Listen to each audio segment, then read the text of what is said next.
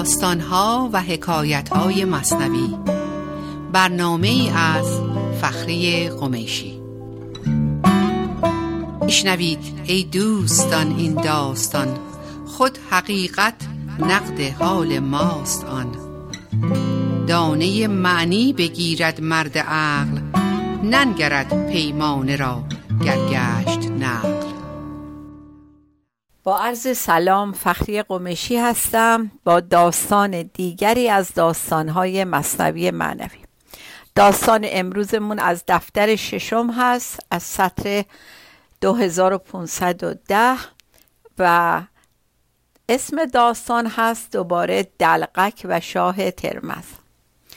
به دنبال داستان دفعه قبلمون که راجع به دلقک بود این بار هم یک برنامه دیگه ای ما با این دلقک خواهیم داشت.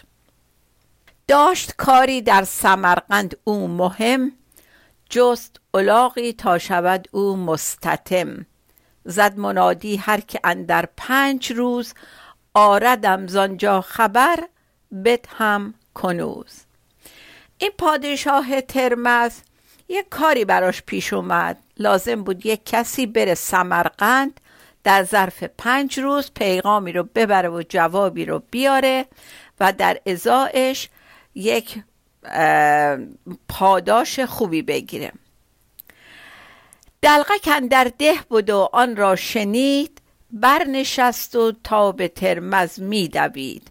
مرکبی دو اندران ره شد سقط از دوانیدن فرس را زان نمت خب همون دلقه که معروف که یادتونه حالا از کاخ بیرونه رفته بوده ده کاری داشته. وقتی جارچیا این خبر رو توی همه جا پخش می‌کنن فورا سوار میشه روی اسب و به طرف دربار به تاخت میاد.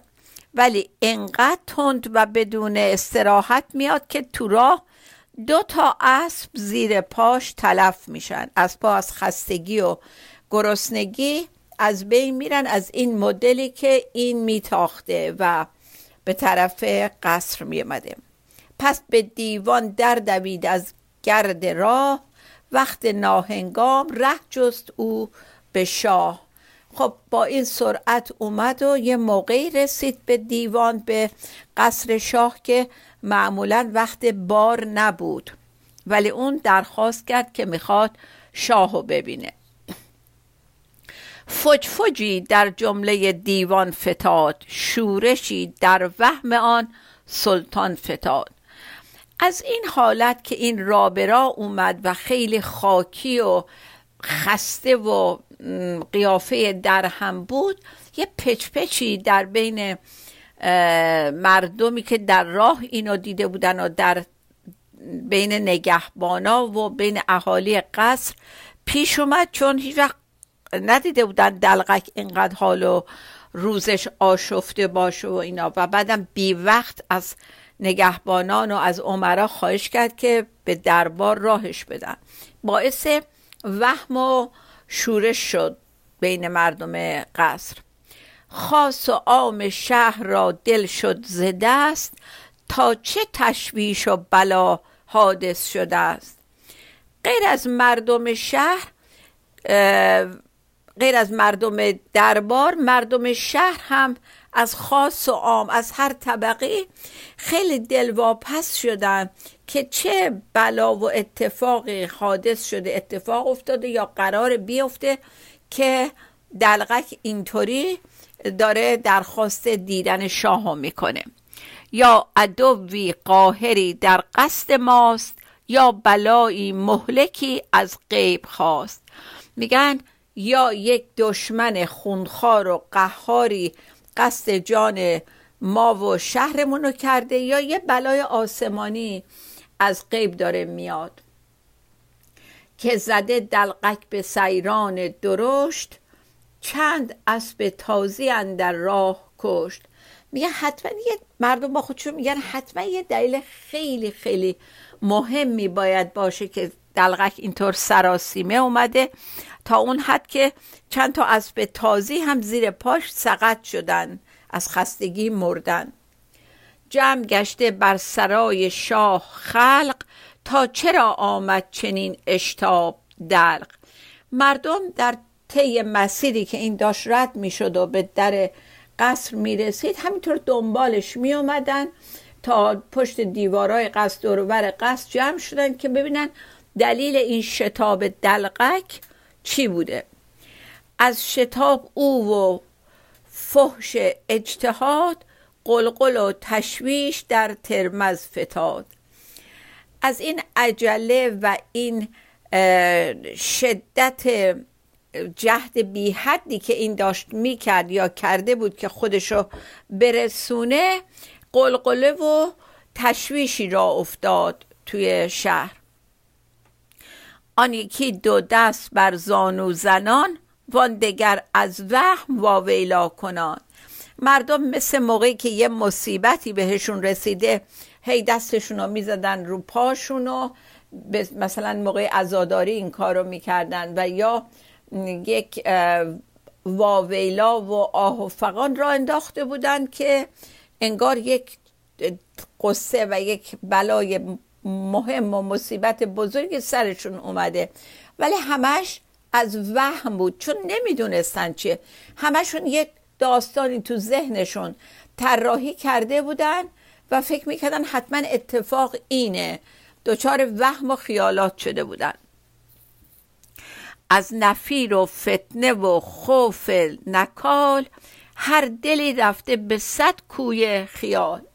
از شدت قوقا و آشوب و ترس از اتفاقی که نمی‌دونن چیه هر دلی یا هر دل آدمی به صد چیز بد فکرش رفته بود. به قول خودمون که میگیم دلم هزار و یک راه رفت هزار و یک فکر برای خودشون کرده بودن که این اتفاق چی می‌تونه باشه که این حال و وضع و برای دلغک خندان روی همیشگی به وجود آورده. هر کسی فالی همی زد از قیاس تا چه آتش افتادن در پلاس. هر کی یه فالی می‌زد یک تصوری می‌کرد یک حدسی می‌زد که چه آتیشی افتاده به جون و زندگیمون چه اتفاق بدی تو راهه. راه جست و راه دادش شاه زود چون زمین بوسید گفتش هی چه بود؟ خلاصه شاه که خبردار شده بوده که یه همچین داستانیه و اینا راش میده. تا این میاد داخل و زمین ادب میبوسه شاه بهش میگه هی چیه جریان؟ بگو ببینم. هر که می‌پرسید حالیزان ترش دست بر لب می نهاد او که خموش تو این فاصله تا شاه اجازه بار بده بهش اجازه بده که وارد بشه. هر کی دور برش می‌پرسید دلغک چیه قضیه؟ این آدمی که روش الان انقدر ترش و پر از درده فقط دستشو میذاش روی لبش هم گفت هیچ ساکت باشین هیچی نپرسین. وهمی افزود زین فرهنگ او جمله در تشویش گشته دنگ او. این فرهنگ او یعنی این مدلی که جواب می‌داد که اصلا جواب نمی‌داد هی فقط می‌گفت هیچ هیچ این بیشتر همه رو گیج و مات کرده بود و ناراحت کرده بود. کرد اشارت دلق که شاه کرم یک دمی بگذار تا من دم زنم. حالا اومده پیش شاه و به اشاره به شاه میگه که یه لحظه به هم فرصت بده نفس تازه کنم. خب اینم خیلی دیگه عجیب بود. حتی به شاه هم جواب نمیده. بعد یک ساعت که شه از وهم و زن تلخ گشتش هم گلو و هم دهن که ندیده بود دلقک را چنین که از او خوشتر نبودش هم نشین. حالا شاه که اصلا هیچ وقت دلغک و اینجور ندیده بود و اون همیشه شادترین همنشین شاه بود حالا این حال و روزو ازش می‌دید میگه دهنش و گلوش تلخ و خشک شده بود از استراب و نگرانی. دایما دستان و لاغ افراشتی شاه را او شاد و خندان داشتی. آنچنان خندانش کردی در نشست که گرفتی شه شکم را با دو دست. میگه معمولا اینجوری بود که انقدر قصای خندهدار می‌گفت و شاه و خوشحالا خندون می‌کرد که وقتی پیش شاه میشست و داستان تعریف می‌کرد شاه دلش رو با دستش می‌گرفت از شدت خنده. باز امروز این چنین زرد و ترش دست بر لب می‌زند که شه خموش وهم در وهم و خیال در خیال شاه را تا خود چه آید از نکال؟ خب حالا نه اون دلغک همیشگی نه اینکه حالا جواب شاه رو هم نمیده و هی انگشتشو گذاشته رو لبش که خاموش با شاه. این کاراش شاه بیشتر نگران کرد. و هی فکر می‌کرد عاقبت چی می‌خواد بشه؟ این چه پیغامی داره که اینقدر حالش خرابه و هیچ شباهتی به اون دلغه که همیشگی نداره. که دل شه با غم و پرهیز بود زان که خارم شاه بس خونریز بود. بس شهان آن طرف را کشته بود یا به حیله یا به سطوت آن انود حالا چرا شاه انقدر نگران شده بود؟ برای اینکه خود به خود شاه یه نگرانی از طرف سلطان محمد خارزم شاه داشت که پادشاه خونریزی بود و شاه های دورورش رو خیلی کشته بود و حالا یا حیله می‌کرد یا جنگ می‌کرد. همیشه یک دشمن درست حسابی به نظر میومد برای پادشاه ترمز. حالا این کارا رو که قلا این دلغک می‌کنه شاه فکرش میره اون طرف که حتما از طرف خارزم شاه یه خطری داره ما رو تهدید می‌کنه. تنها چیزی که می‌تونست نگرانش کنه این بود. این شه ترمز از او در وهم بود و از فن دلقک خودان وهمش فزود. خب دیگه خودش که نگران حمله خارزم شاه بود از این ادا و اصول دلقک چند برابر شد نگرانی و خیالاتش. و بهش داره هی چیز می‌کنه که زودتر بگو. گفت زودتر بازگو تا حال چیست؟ این چنین آشوب و شور تو زکیست به دلقک میگه بابا زود باش بگو ببینم از کی ترسیدی انقدر؟ این آشوب و این حال زار تو از طرف چه کسی اومده سر تو و داری به ما منتقلش می‌کنی؟ خب فکر کنم حالا تا اینجای داستان رو داشته باشین بریم یه تنفسی بگیریم و برگردیم ببینیم جواب دلغک چیه چرا اینطوری داره رفتار می‌کنه. با ما باشید.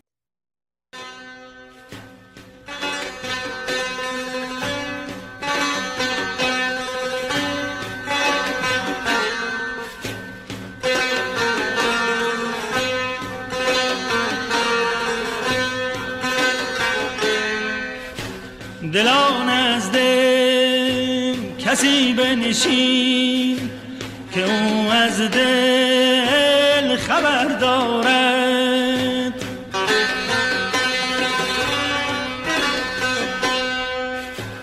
دلان از دل کسی بنشین که او از دل خبر دارد.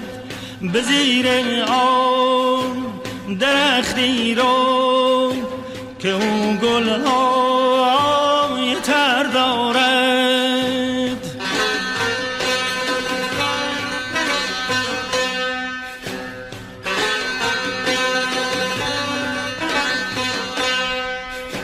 نه هر کلکی شکر دارد نه هر زیری زبر دارد. هر چشمی نظر دارد نه هر بحری گوهر دارد. الا یا یا حسابی ادل کسم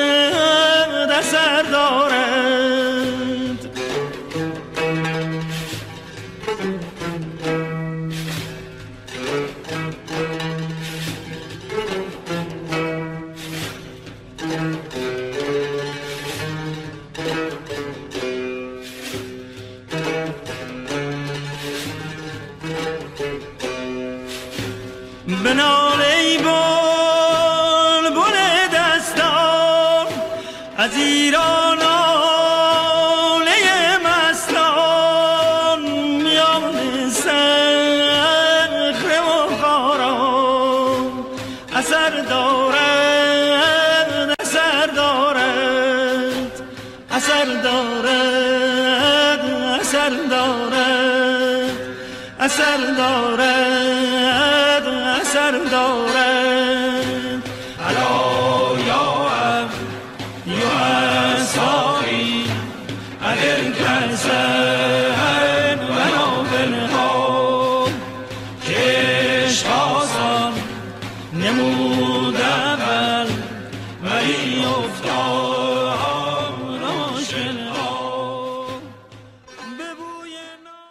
عرض سلام مجدد برگشتیم برای بقیه داستان شاه و دلغک.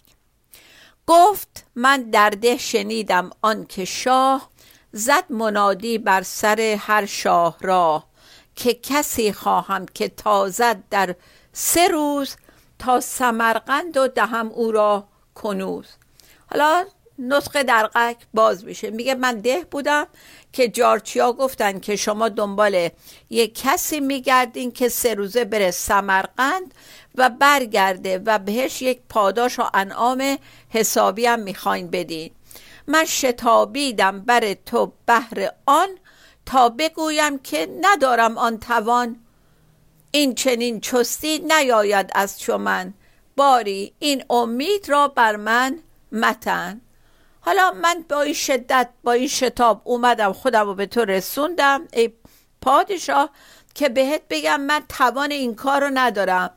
یه همچین چستی و چالاکی دیگه از من بر نمیاد. رو من حساب نکن.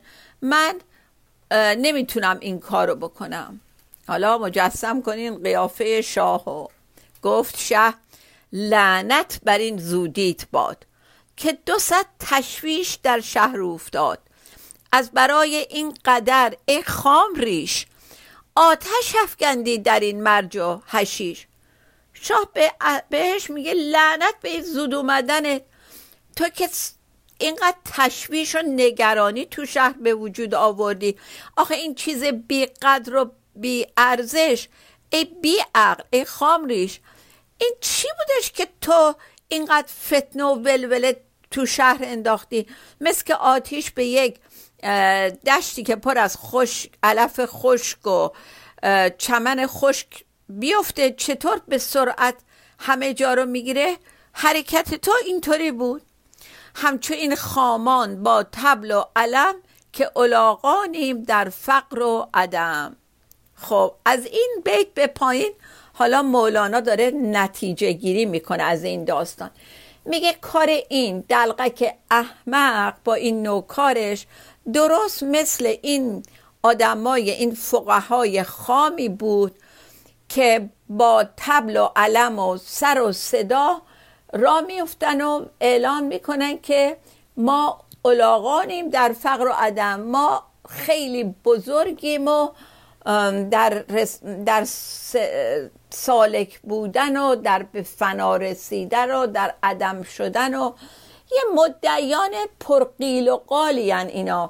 تبل تو خالی و پر سر و صدان اه، در واقع می‌خواد بگه که بابت چیزی که نیستن دارن انقدر سر و صدا می‌کنن. من باید بگه من نیستم. رو من حساب نکن. این فقهای بیعقل و تو خالی هم کارشون مثل اونه. یه بیتی در دفتر سوم سطر 27 24 هست که خیلی اینجا می‌خوره. میگه در میان روز گفتن روز کو خیش رسوا کردن است ای روز جو. میگه اگه وسط روز روشن یه کسی بیاد وسط شهر بپرسه از همه روز کو روز کو دنبال روز بگرده به جز اینکه خودش رو رسوا می‌کنه پیش همه. که مردم می‌فهمن چقدر احمق خب وقتی آفتاب هست همه جا روشنه روز دیگه. این چه سوال احمقانه ایه این در واقع همین کار رو دارن می‌کنن این فقهای تو خالی یا اون بیتی که میگه تا مرد سخن نگفته باشد ای به هنرش نهفته باشد. حالا این اگر نمی اومد اینجا به شاه اینو بگه شاه هم کسی توقع نداشت. اون فقهای تو خالی هم اگر انقدر ادعا نکنن کسی چه چی کارشون داره که اینا به جایی نرسیدن و چیزی بارشون نیست؟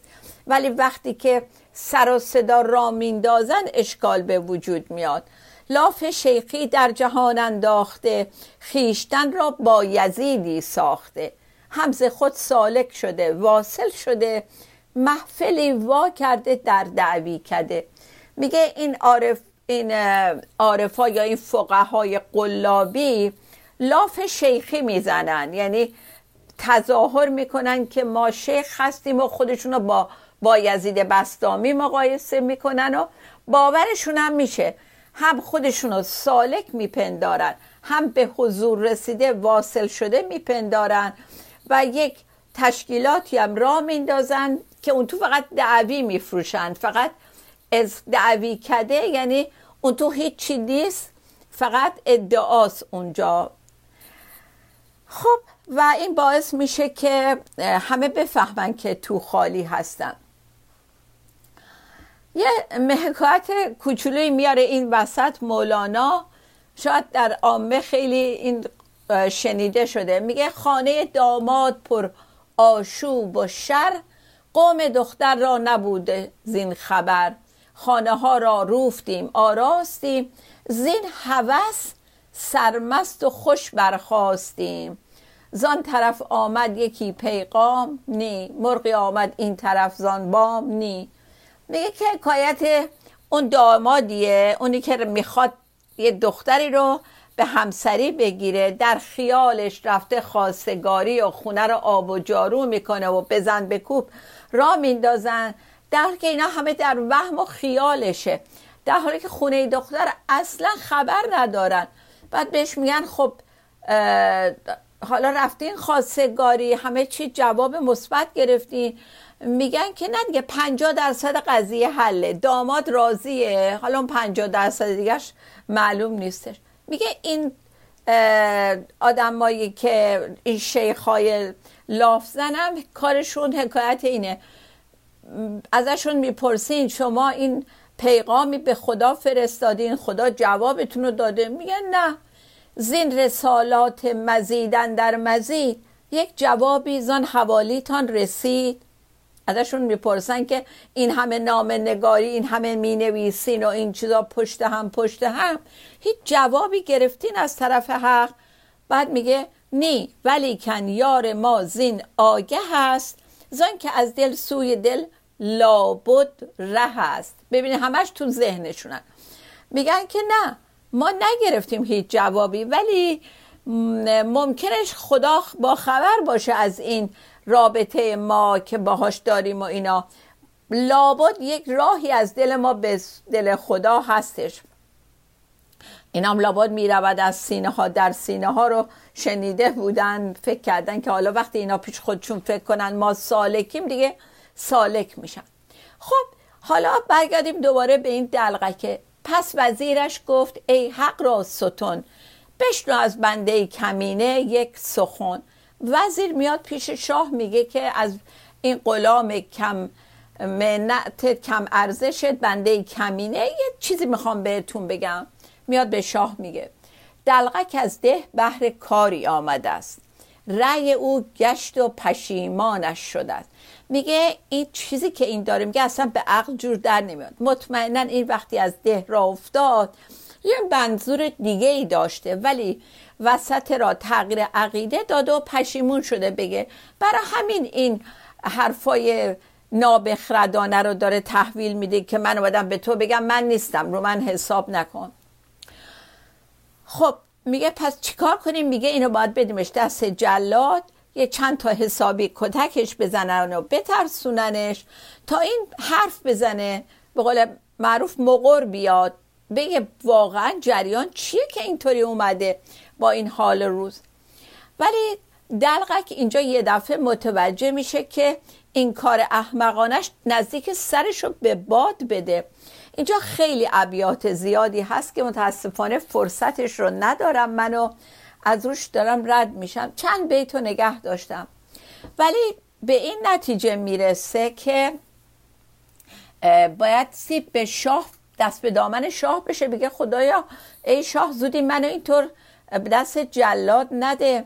حالا اینجا نقش دلغک عوض میشه. یک آدم منطقی میشه و حرفای خوب می‌خواد بزنه.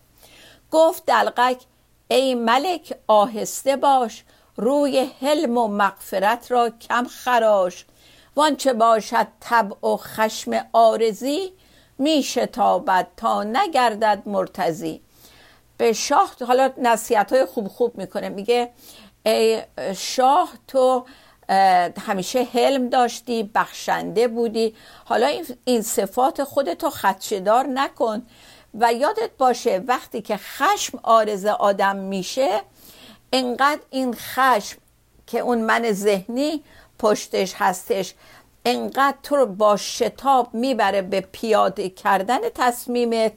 برای که می‌خواد من ذهنی خودش راضی بشه. میگه که مواظبه که نکنه تو یه وقت تغییر عقیده بدی ببخشیم اون محکوم و, و تو از لذت انتقام قافل بشی. ترسه در آید رضا خشمش رود. انتقام و ذوق آن فایت شود. میگه که این من ذهنیت میترسه که تو خشمت بره و ذوق انت... انتقامت فوت بشه درت از بین بره. برای همین نمی‌ذاره تو فکر بکنی. هی تو رو حل میده که زود پیاده کن. در حالی که تو پادشاهی هستی که اندیشه می‌کنی با چند نفر مشورت می‌کنی با خدا در میون می‌ذاری وقتی می‌خوای یه همچین تصمیمی بگیری. ولی کشتن من که کاری نداره ولی بعد برات پشیمونی میاره. بعد از این حرفای خوبی که حالا دلغک داره می‌زنه که گفتیم مولانا حرف خوب و از زبون هر کس و هر موجودی میگه. مهم نیست که یه نقش ثابتی به هیچ گروهی نمیده. ولی آخر آخرش داره مولانا میگه که اگر جایگاه خدا رو فراموش بکنیم خیلی گرفتار درد سر میشیم. این بیت خیلی معروف در پایان این داستانه. چون شبی تمیز ده را ناسپاس تمیزده یعنی خدایی که تشخیص دهنده هست. ناسپاسی کنی به خدا بچد از تو خطرت قبل شناس. میگه اون خاصیت رو به خدا بودن قبل شناس یعنی همش در راه خدا باشی. اون خاصیت به سمت خدا رفتنت از تو میپره و یک آن میپره و از بین میره. مواظب باش گرفتار حیله و حقه این من ذهنی نشی. گر از این انبار خواهی بر و بر نیم ساعت همز همدردان مبر. بعد میگه اگه می‌خوای از مخزن اون مزایا و لطف خدا دور نیفتی حتی یک زمان خیلی خیلی کوتاه هم خودتو از کسانی که در راه خدا هستن بیرون ننداز و از اونا دور نشو. چرا؟ برای اینکه اون باعث میشه که گرفتار شیطون و من ذهنیت بشی و تصمیمای بد بگیری. خب فکر کنم از این داستان خیلی باید خوشتون اومده باشه و ابیات بسیار زیبایی در وسط این داستان هست که انشاءالله فرصت می‌کنین و میرین مطالعه می‌کنین. ای زقم مرده که دست از نان توهیست چون غفور است و رحیم این ترس چیست؟ تا داستان دیگه شاد و بی توقع بمانیم. خدا نگهدار.